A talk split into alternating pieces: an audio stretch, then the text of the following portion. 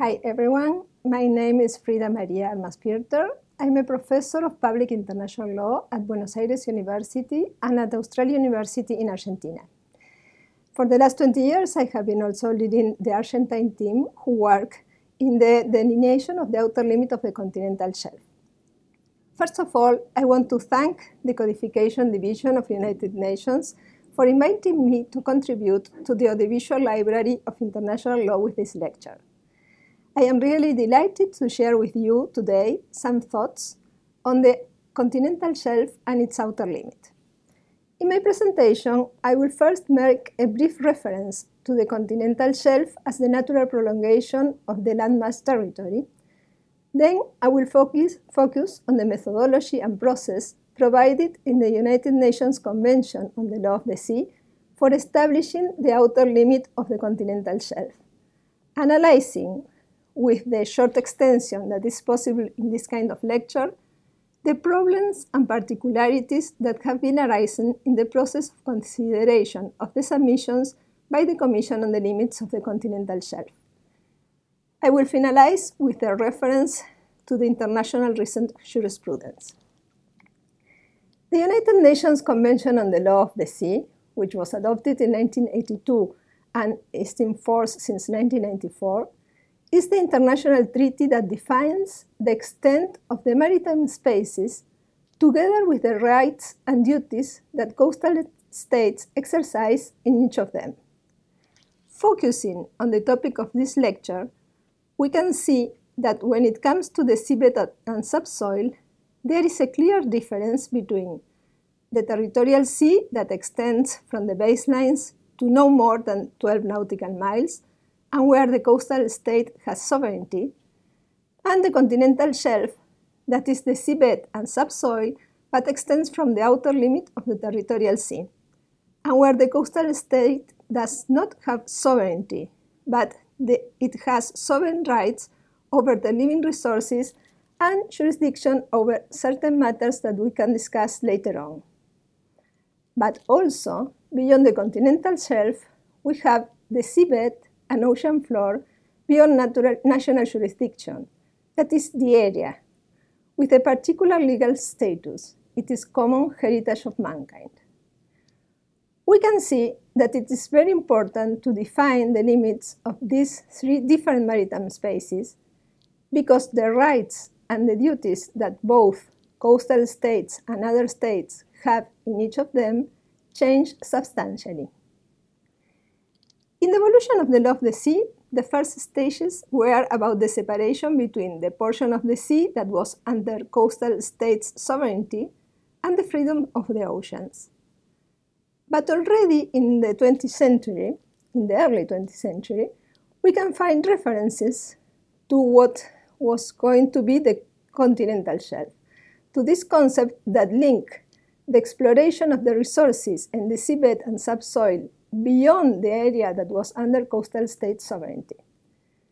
Among some doctrinal scholars, we can mention the Argentinians Storni and Suarez, the Spanish Odon de Buen, the Portuguese Almeida and Magalhaes, and Gidel from France.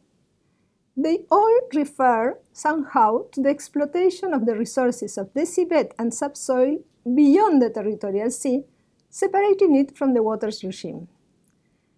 In the practice, we can we have also the cases of the pearl fishing in Ceylon, the oysters in Granville Bay, and sponges of Tunisian coasts.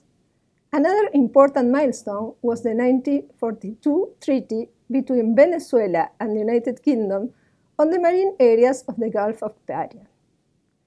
But really, it was the President of the United States, Harry Truman, who issued a formal claim in 1945 on the continental shelf, referred to as the Truman Proclamation, claiming exclusive rights over the resources of the shelf, separated from the high, from the high superjacent waters that were high seas and beyond the territorial sea. This claim was followed by many states, mainly the Latin American ones, which, by means of national rules, extended their rights over the natural prolongation of their territory under the sea. These unilateral acts, in addition to the actions by regional bodies, were used by the International Law Commission, which drafted the basis of the Convention of the Continental Shelf adopted in Geneva in 1958, in the first United Nations Conference on the Law of the Sea.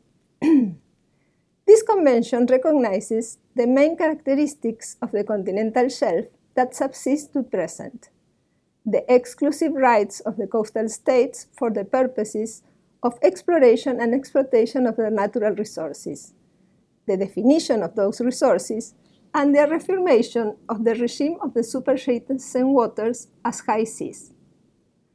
Although the definitions in the 1958 mark a progressive development of the law existing at that time, they soon became part of the international, general international law as recognized by the International Court of Justice in 1969 in the case of the North Sea continental shelf, and they were taken up by the United Nations Convention on the Law of the Sea in 1982. However, this did not happen with the definition adopted in 1958 for the outer limit of the continental shelf, as it was extended to a depth of 200 meter, meters or beyond that limit to where the depth of the superadjacent waters admit the exploitation of the natural resources. This definition was acceptable in 1958, but in less than 10 years, the criteria of depth and exploitation were superseded by the technological advances, and the need to know more accurately the limits of the rights of the coastal states became urgent for the purposes of providing legal certainty to the exploitation of the seabed and ocean floor beyond national jurisdiction, which were considered common heritage of mankind since the late 1960s. In 1974, when the Third United Nations Conference on the Law of the Sea began, the concept of the continental shelf was linked to its conception as the natural prolongation of the territory stressed by the International Court of Justice in 1969, as we have seen. And negotiations were focused on the need the, for the shelf to include the entire continental margin based on the geological knowledge. But in addition, the extent of the shelf had to be compatible with the concept of exclusive economic zone that was arising. So we come to Article 76 of the United Nations Convention on the Law of the Sea, which is the article that deals with the shelf, the continental shelf, and its outer limit. The legal continental shelf is defined there as the seabed and subsoil of the submarine areas that extend throughout the natural prolongation of the coastal state's land territory. This natural prolongation has a beginning, legally, legal beginning, beyond the territorial sea, because the seabed and subsoil up to two, uh, 12 nautical miles are part of the territorial sea. And it also has an end, the outer edge of the continental margin, or the distance of 200 nautical miles. That is, the definition of the extent of the continental shelf provided in Article 76 include two elements. The first one is based on the notion of natural prolongation, which does not happen with other maritime spaces whose limits are defined only by reference to fixed extensions in, natural, in nautical miles. The second one is the distance criterion.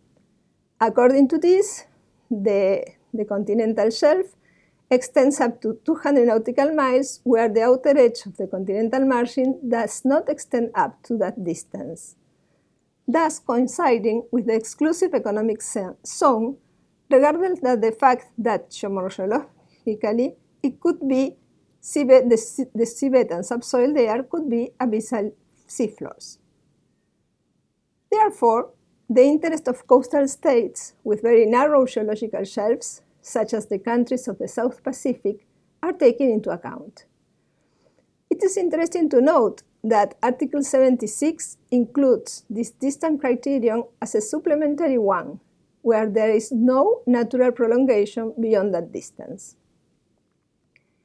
Let's focus now on the determination of the limit of the continental shelf where the continental margin extends beyond 200 nautical miles. Article 76 defines what is understood by continental margin the submerged prolongation of the landmass of the coastal state and consists of the seabed and subsoil of the shelf, the slope, and the rise. As we can see from a physical or geological point of view, the continental shelf is only one of the three parts of the continental margin. The other two are the slope and the rise. However, the three make up the legal continental shelf, which is the area where the coastal states exercise sovereign rights for the purposes of exploration and exploitation of the natural resources. As a former judge of the International Tribunal on the Law of the Sea, Dolliver Nelson said, there is an interface between law and science. Once it, been, it has been defined that the legal continental shelf extends up to the outer edge of the continental margin, Article 76 of the Convention explains how to determine the outer edge, this outer edge, providing two formulas and two constraints that the state coast, the coastal state must apply using scientific data and extensive and detailed field studies. First, the state must determine the location of the so-called foot of the slope, between the, the point between the slope and the rise, which, except for evidence to the contrary, shall be determined as the point of maximum change in the gradient at its base. Then, the criteria or formulas established in the Convention as proof of the extent of the continental margin may, must be applied. The first one is the distance formula. When this formula or criterion is applied, it is accepted that the outer edge of the continental margin extends up to a distance of 60 nautical miles from the foot of the slope. It is also called Hedberg formula after the American scientist who proposed it. In this, the second one, the sediment thickness formula, it's a bit more complicated. This criterion involves measuring the thickness of the sediments or sedimentary rocks located between the seabed and the crust, and seismic studies are necessary to that end. In this case, it is accepted that the outer edge of the continental margin extends up to the point where the thickness of those sedimentary rocks is at least 1% of the shortest distance to the foot of the slope. For example, if the sediment thickness at a given point is 1 kilometer, that point must be 100 kilometers or less from the foot of the slope to be considered as a point of the outer edge of the continental margin. This is also referred to as the Irish formula because it is based on Gardiner's proposal, who was an Irish geologist. The extent of the continental margin according to these two formulas to become the outer limit of the continental shelf has two constraints. It is two limits beyond which the continental shelf may not be extended, even when it is proven that the outer edge of the continental margin extends naturally or geologically beyond them. These two constraints are first, the 350 nautical miles from the baselines, or second, the 100 miles from the 2500 meters isobath. An isobath is a line joining points of the same depth. So, with all this that we have just referred to, when the, we have to make like everything on the map, and when the coastal state wants to establish the outer limit of its continental shelf beyond 200 nautical miles, it has to combine the criteria and constraints in the most favorable way, choosing the more convenient one for each sector. And the coastal state shall submit the outer limit delineated by means of straight lines not exceeding 60 nautical miles in length from each other, from each point. This process for establishing the outer limit of the continental shelf, complex and integrate, integrate as it is, is what states, even not state parties to the convention, are applying. The state's practice and the recent international jurisprudence allows us to affirm that there is customary enshrinement of the general principles of Article 76, including the determination of the outer limit of the continental shelf according to its provisions. Well, taking into account the complexity of this process that we have just explained and the data needed to support the outer limit of the continental shelf, the Convention creates a scientific and technical body, the Commission on the Limits of the Continental Shelf, consisting of 21 members who shall be experts in the field of geology, geophysics, and hydrography, marine sciences in general, elected by state parties to the Convention, ensuring equitably geographical distribution representation. The functions of the Commission are to consider the data and other material submitted by the coastal states concerning the outer limit of the continental shelf in areas where those limits extend beyond 200 nautical miles, and to make recommendations on the conformity of the limits contained in the submissions with the Convention. The Commission can also provide scientific and technical advice if requested by states. The Commission has drafted three important documents its rules of procedure and modus operandi, which were unified in a single document and the scientific and technical guidelines. The scientific and technical guidelines aim at assisting coastal states with the technical nature and scope of the data and information to be submitted to the Commission. It is intended to ensure a uniform and extended practice for the preparation of the scientific and technical evidence that will support the limit. But it is clear from the introduction on that the guidelines are not binding, as a state may resort to other scientific and technical methodologies that are not contained or recommended therein. Well, we just explained the methodology contained in the convention, the organ created by the convention, and now we go to the submissions when the state uh, presented, deposited the limit to the Secretary General of the United Nations it is called a submission. And it has been more than 17 years since the Russian Federation made the first submission to the Commission in December 2001, thus marking the beginning of a new phase in the implementation of the Convention. The following submissions were made with some time in between, with an average of three per year.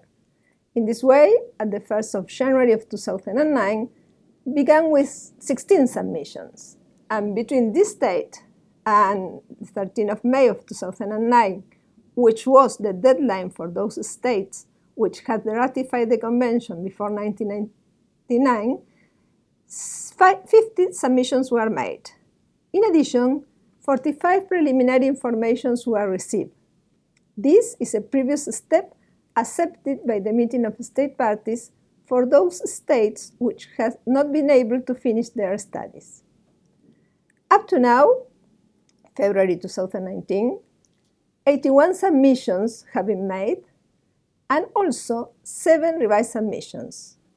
That is, those states that have received recommendations from the Commission and do not agree with the result or with part of the result could make a new or revised submission for the part where they have differences. Up to now, these are the three revised submissions, one from Barbados, one from Argentina, two from the Russian Federation, and three from Brazil. But it is expected that new submissions will be made, so the 81 are not the last one. Uh, those for the states who have presented preliminary information and still have to make the submission, those for the state that have made a partial submission but still have other areas pending, and those for the states for which the 10 year deadline has not finished yet. On the other hand, we have also to consider the possibility that other states not satisfied with the recommendations of the Commission may make revised submissions. The Commission has advanced up to the analysis of submission number 46 with the following results. 27 submission recommendations, sorry, 27 recommendations were adopted. The consideration of nine, submission, nine submission was postponed as they have been objected by other states because of the existence of the dispute. And the draft recommendation for one submission Uh, is under the consideration of the plenary of the Commission, and seven subcommissions are currently working. And with regard to the seven revised submissions, three have already received recommendations Barbados, Argentina, the first from Russia. Two are being analyzed by established subcommissions, the Brazilian's first one and the Russian's second one. And two are in the queue for new submissions to be set up, the, other, the second and the third from Brazil. So now we are going to, to take a look at how uh, is the Commission dealing when there is a dispute related to the submissions that the state made. Dispute settlement is a very sensitive issue in any field, and the establishment of the outer limit of the continental shelf is no exception. The Convention sets forth the general and basic principle. Its provisions and the actions of the Commission shall be without prejudice of matters relating to the delimitation of the continental shelf between states with opposite or adjacent coasts. When drafting its rules of procedure, the Commission reiterates this principle, but is more specific and refers not only to cases of disputes between states with opposite or adjacent coasts, but also at or other unresolved land or maritime disputes. The rules of procedure in Article 46 and Annex 1 mention the situations that may arise when there is a dispute in relation to the outer limit of the continental shelf that is submitted. In the first place, it is recognized that the competence with respect to matters regarding disputes which may arise in connection with the establishment of the outer limit of the continental shelf rests with states. For this reason, when making a submission, the state must inform of the existence of the dispute related to the submitted area and assure that the submission does not prejudice matters relating to the delimitation of the boundaries. The rules of procedure reserve, uh, refers to the following options. The states may make a partial submission of the areas that are not under dispute. Other states that share an area where there is a dispute have decided to make a joint submission without prejudice to the bilateral or multilateral limits still pending. So far, eight joint submissions have been made, um, some among four states, two states, three states, even seven states. It is interesting to note that there have not been joint submissions by Latin American states, while there have been in other continents and even between continents. In the first joint submission, France, Ireland, Spain, and the United Kingdom stated that they considered the submission as a single project and that for each of the, these four coastal states, the joint submission represented a partial submission. They stressed that its consideration by the Commission will not prejudice matters relating to the delimitation of boundaries among these four coastal states or any other state they have already received recommendations. The second one, Seychelles and Mauritius submission, has already received recommendations, and both countries signed a subsequent treaty based on the recommendations, which has been deposited with the United Nations Secretary General as a joint boundary. The submission made by the three states from Oceania, the third one, has also been considered and received recommendations. The considerations of Malaysia's and Vietnam's joint submission, which was the fourth one of, as joint submission, has been postponed as it received objections from Philippines and China.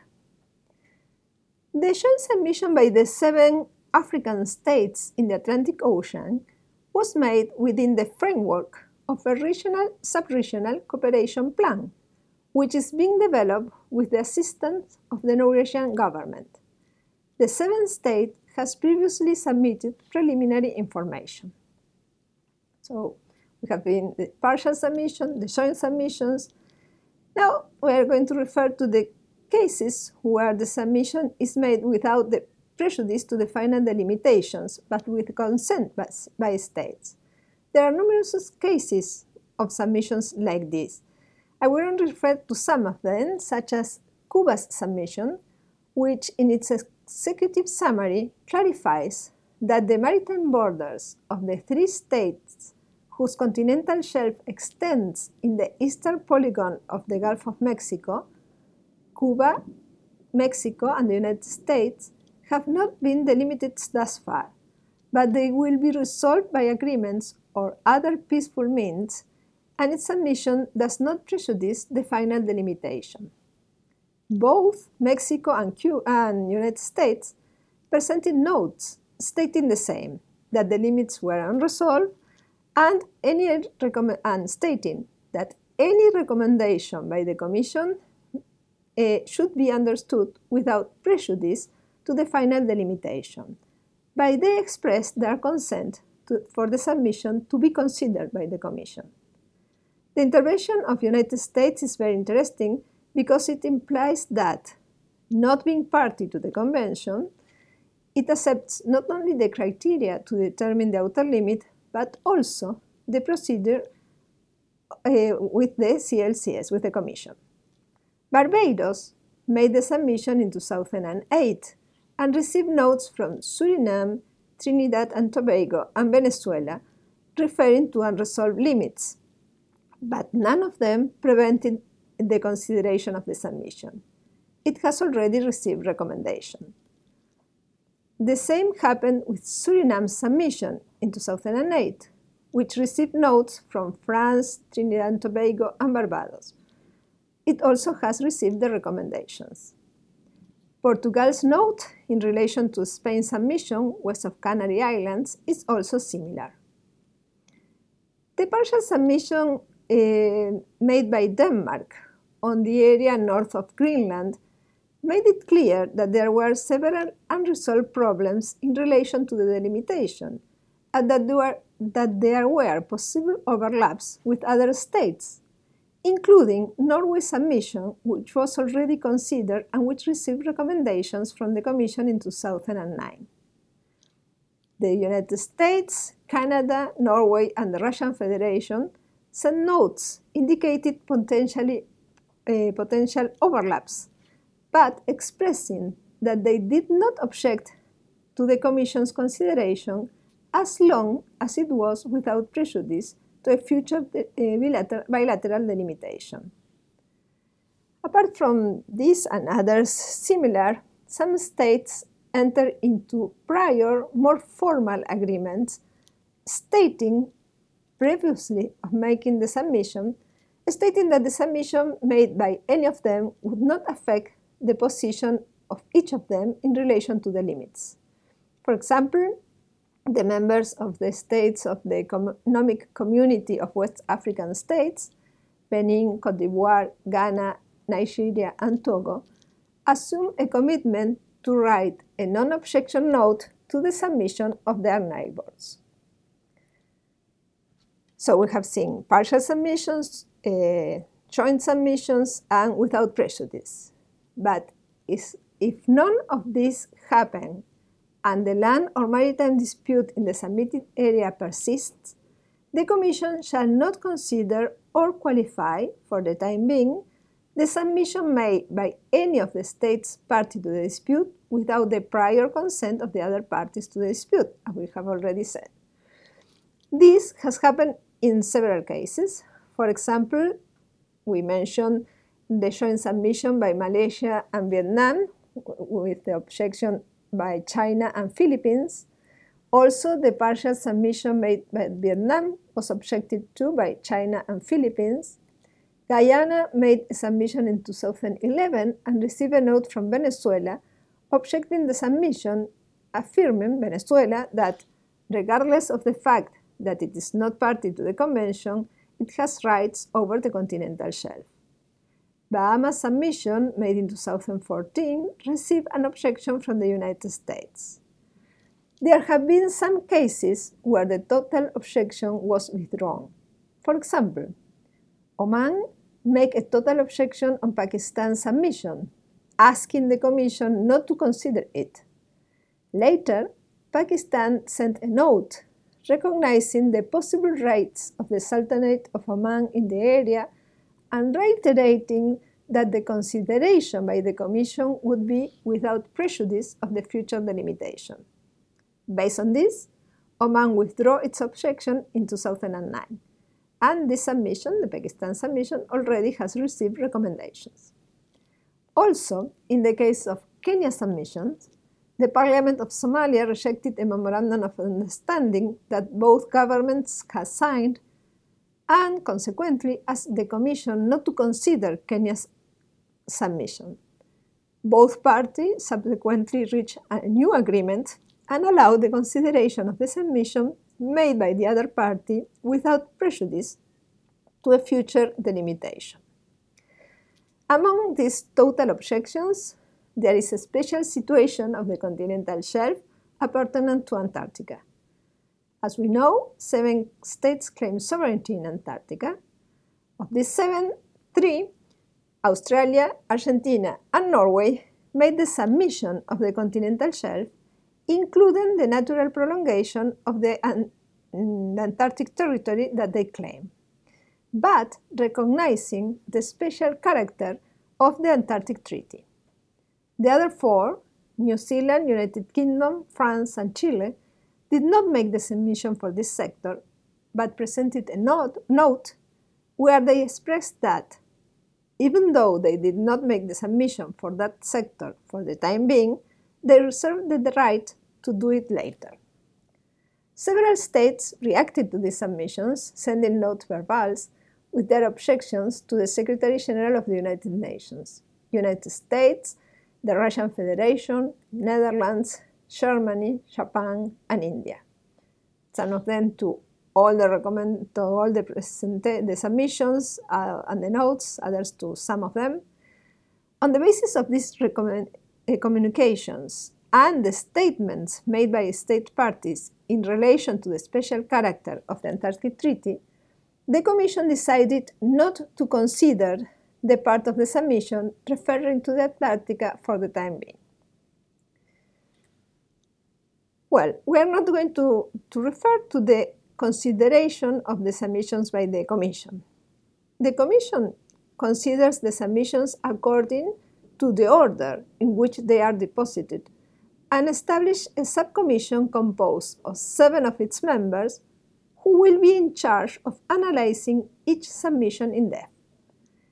During the process of analysis, the subcommission interacts with the state, making inquiries requiring eh, clarifications, asking for more information, or even generating a reprocessing of the data or some of the data that support the scientific arguments of the submission.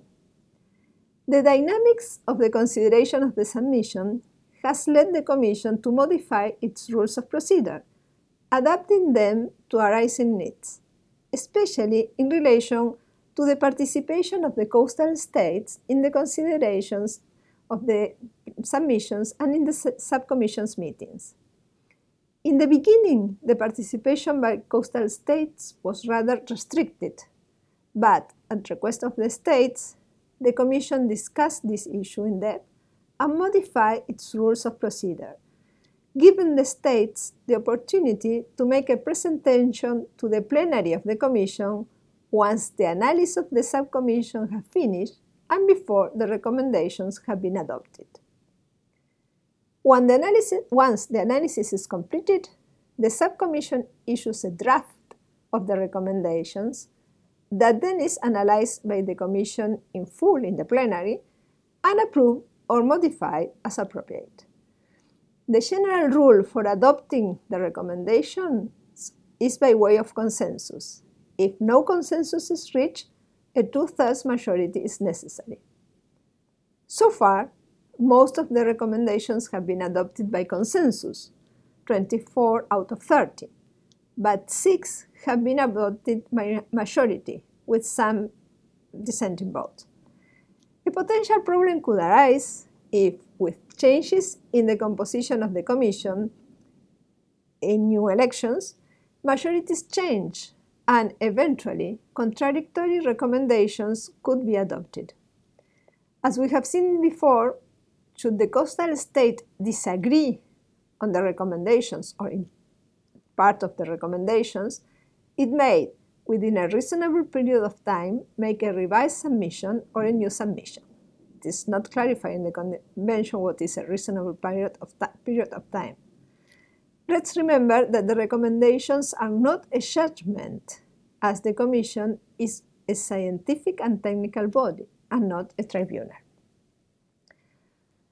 We have the recommendations now, but and Article 76 makes it clear that the outer limit of the continental shelf is determined by the coastal state, not by the Commission.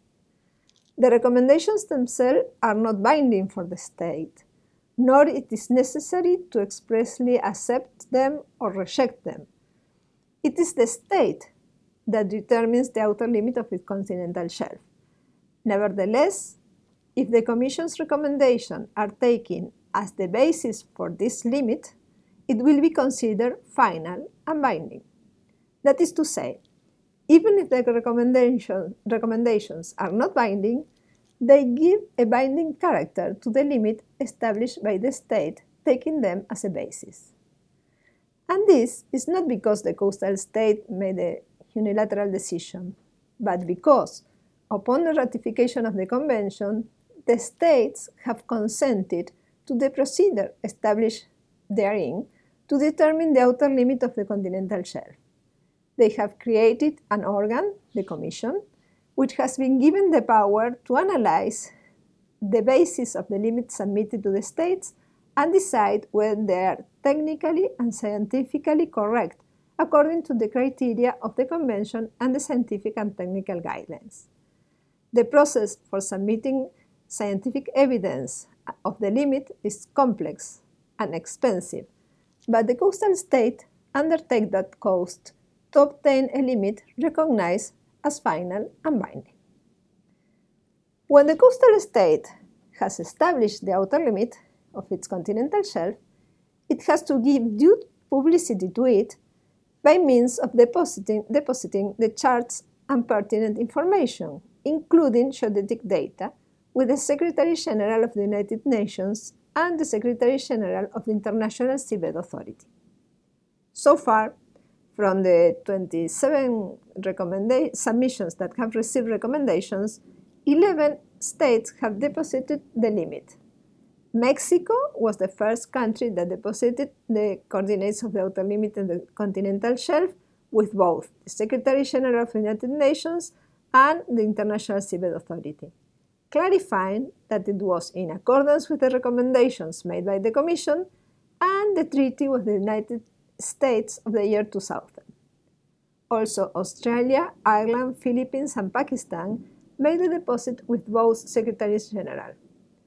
On the other hand, Suriname, the Russian Federation, in relation with the Barents Sea and the area of the first revised submission, and Mauritius and Seychelles, the joint submission, made the deposit with only with the Secretary General of United Nations. And France, in its two partial submissions, made the deposit only with the authority.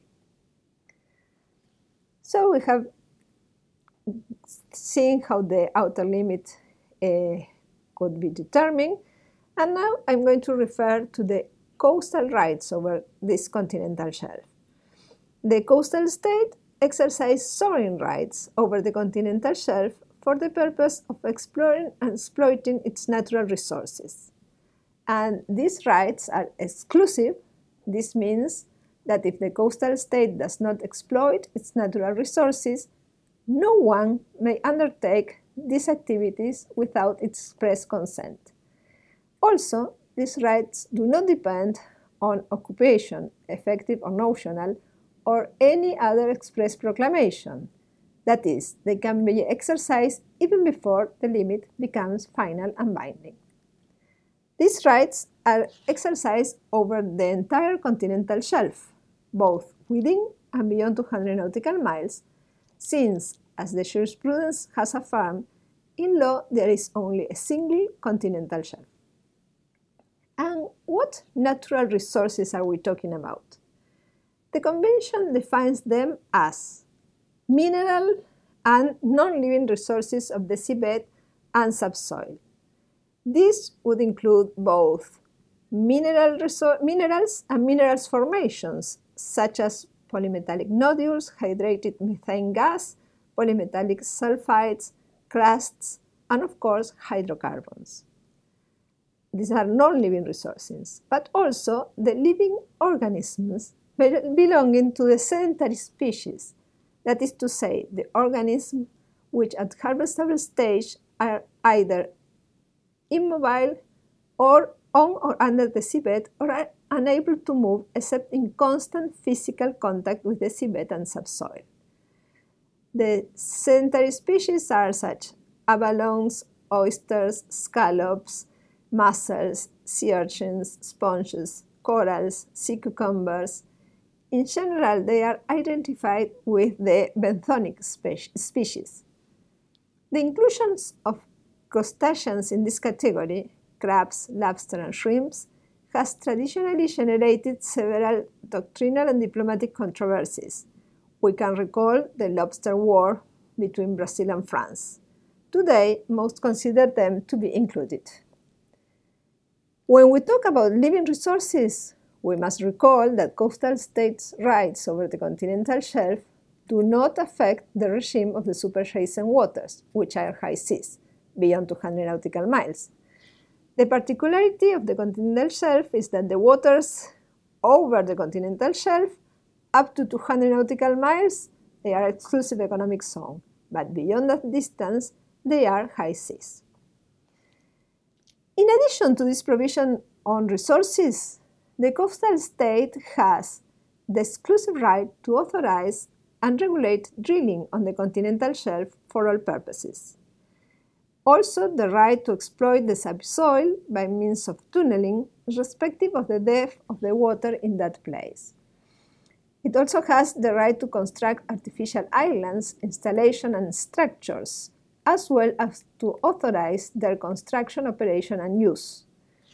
The coastal state may, under determined conditions, establish also safety zones up to the 500 meters around such areas. Even if all states have, are entitled to lay submarine cables and pipelines on the continental shelf, the coastal state maintains the right to take reasonable measures and the right to give consent to the delineation of the course of laying the pipelines. It is important to remember that the right of hot pursuit of ships guaranteed in Article 111 to the Convention also applies to the infringements of laws and rules of the coastal state on the continental shelf, including safety zones around the continental shelf installations. These rights as we have uh, seen, apply to the entire continental shelf, both within and beyond 200 nautical miles. But there are two cases in which the Convention provides for a different treatment for the continental shelf beyond 200 nautical miles. The first one is the contribution established in Article 82 regarding the exploitation of the non-living resources of the continental shelf beyond 200 nautical miles that has this contribution has to be made for developing states, particularly the less, less developed and landlocked, and it has to be made through the International Seabed Authority. The second difference is uh, related to the authorization of marine scientific research by ships of third states, In this case, when it is requested for the continental shelf beyond 200 nautical miles, the possibility of withholding the consent is more restrictive for the coastal state. The issue, as we have seen, the issue of the outer continental shelf is so important and actual for all coastal states that logically it has been also reflected in the recent international jurisprudence. Uh, in the, before the International Tribunal of the Sea, we have the Bangladesh versus Myanmar case and the Ghana versus Cote uh, of the Chamber of the Tribunal. And the, before the International Court of Justice, we have Nicaragua versus Colombia, Costa Rica versus Nicaragua, Somalia versus Kenya, and the arbitral tribunals, Canada versus France, Trinidad versus Barbados, Bangladesh versus India. I will refer briefly, because we have no more time, to three key aspects of the continental shelf that are recognized by the international jurisprudence. First, we can see that the positions of the tribunals regarding the jurisdiction to delineate the continental shelf in areas beyond 200 nautical miles before the recommendations have been adopted, the recommendations of the Commission, has changed. In 1994, in Canada versus France, the arbitral tribunal re rejected the request to pronounce on the limit beyond 200 nautical miles, stating that the Commission still had to establish the outer limit and also stating that the international community might be affected. Let's remember that at that time the convention was not just in force, it would be in force at the end of the year, and neither the Commission nor the authority had been created. Twelve years later, with the convention already in force and uh, the Commission fully functioning, the arbitral tribunal between Trinidad and Tobago and Barbados considered that its function to delimit the continental shelf included both areas within and beyond 200 nautical miles, since the continental shelf is a unit. This criterion was followed in other cases. The second point that I want to stress was is with regard to the nature of the continental shelf in the sense of whether we speak about two different realities, depending whether it is within or beyond the 200 nautical miles. In 2006, the, in the Trinidad versus Barbados case, the arbitral tribunal argued that in any event, there is in law only a single continental shelf rather than an inner continental shelf and a separated, extended, or outer continental shelf. This important definition, really, which enshrines the unity of the continental shelf in all its extent, has been reiterated and deepened in subsequent decisions. In keeping with the assertion of the existence of a single continental shelf, the denomination given to the portion of the shelf that extends beyond 200 nautical miles has also become more accurate. In the first cases, the continental shelf beyond 200 nautical miles was mentioned as broad or extended.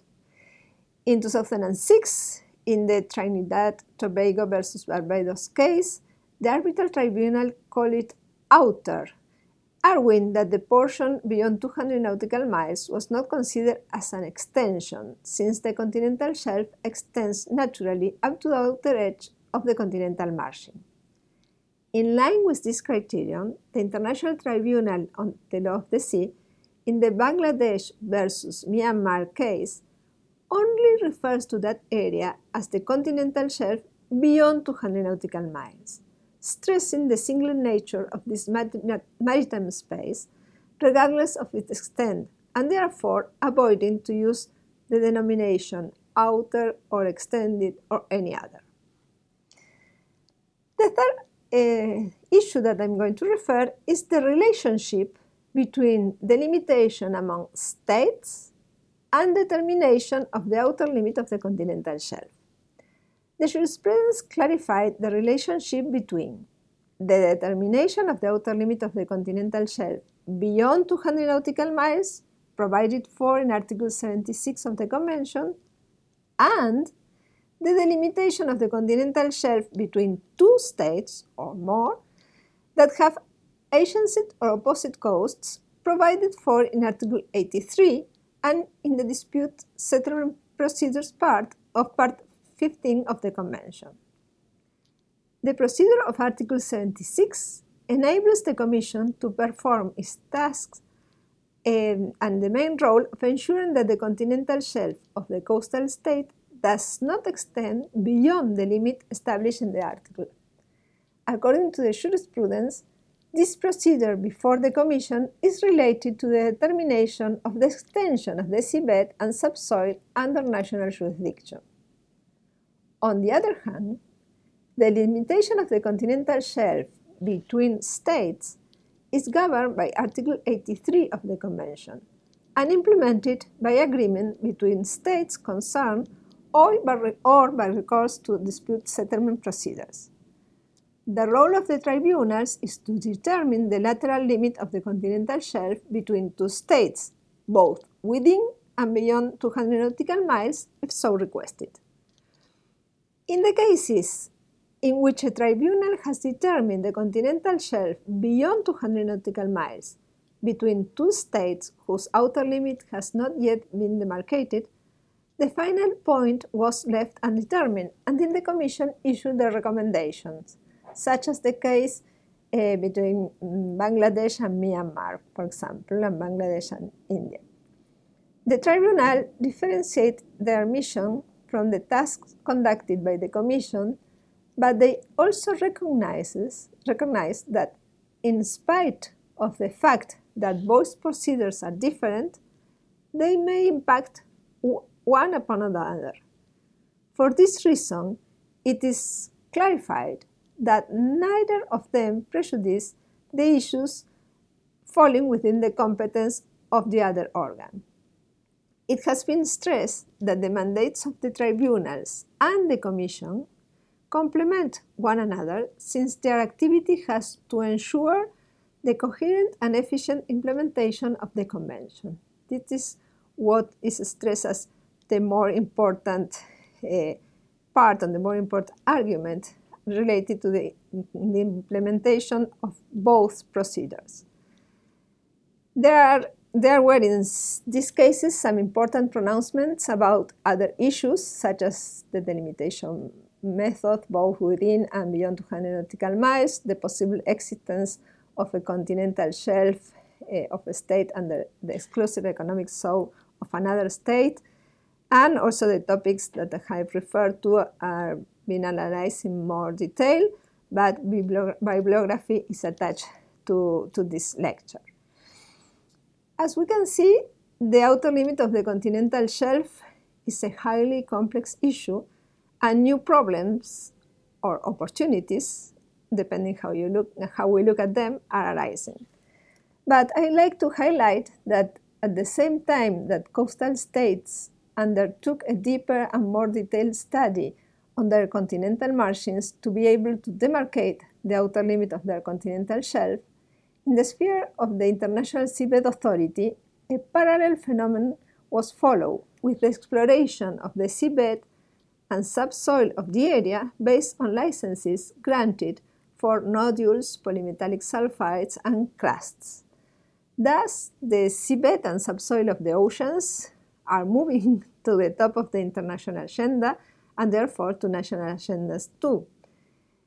Well, thank you very much for your attention. My contact details are on the conference information sheet.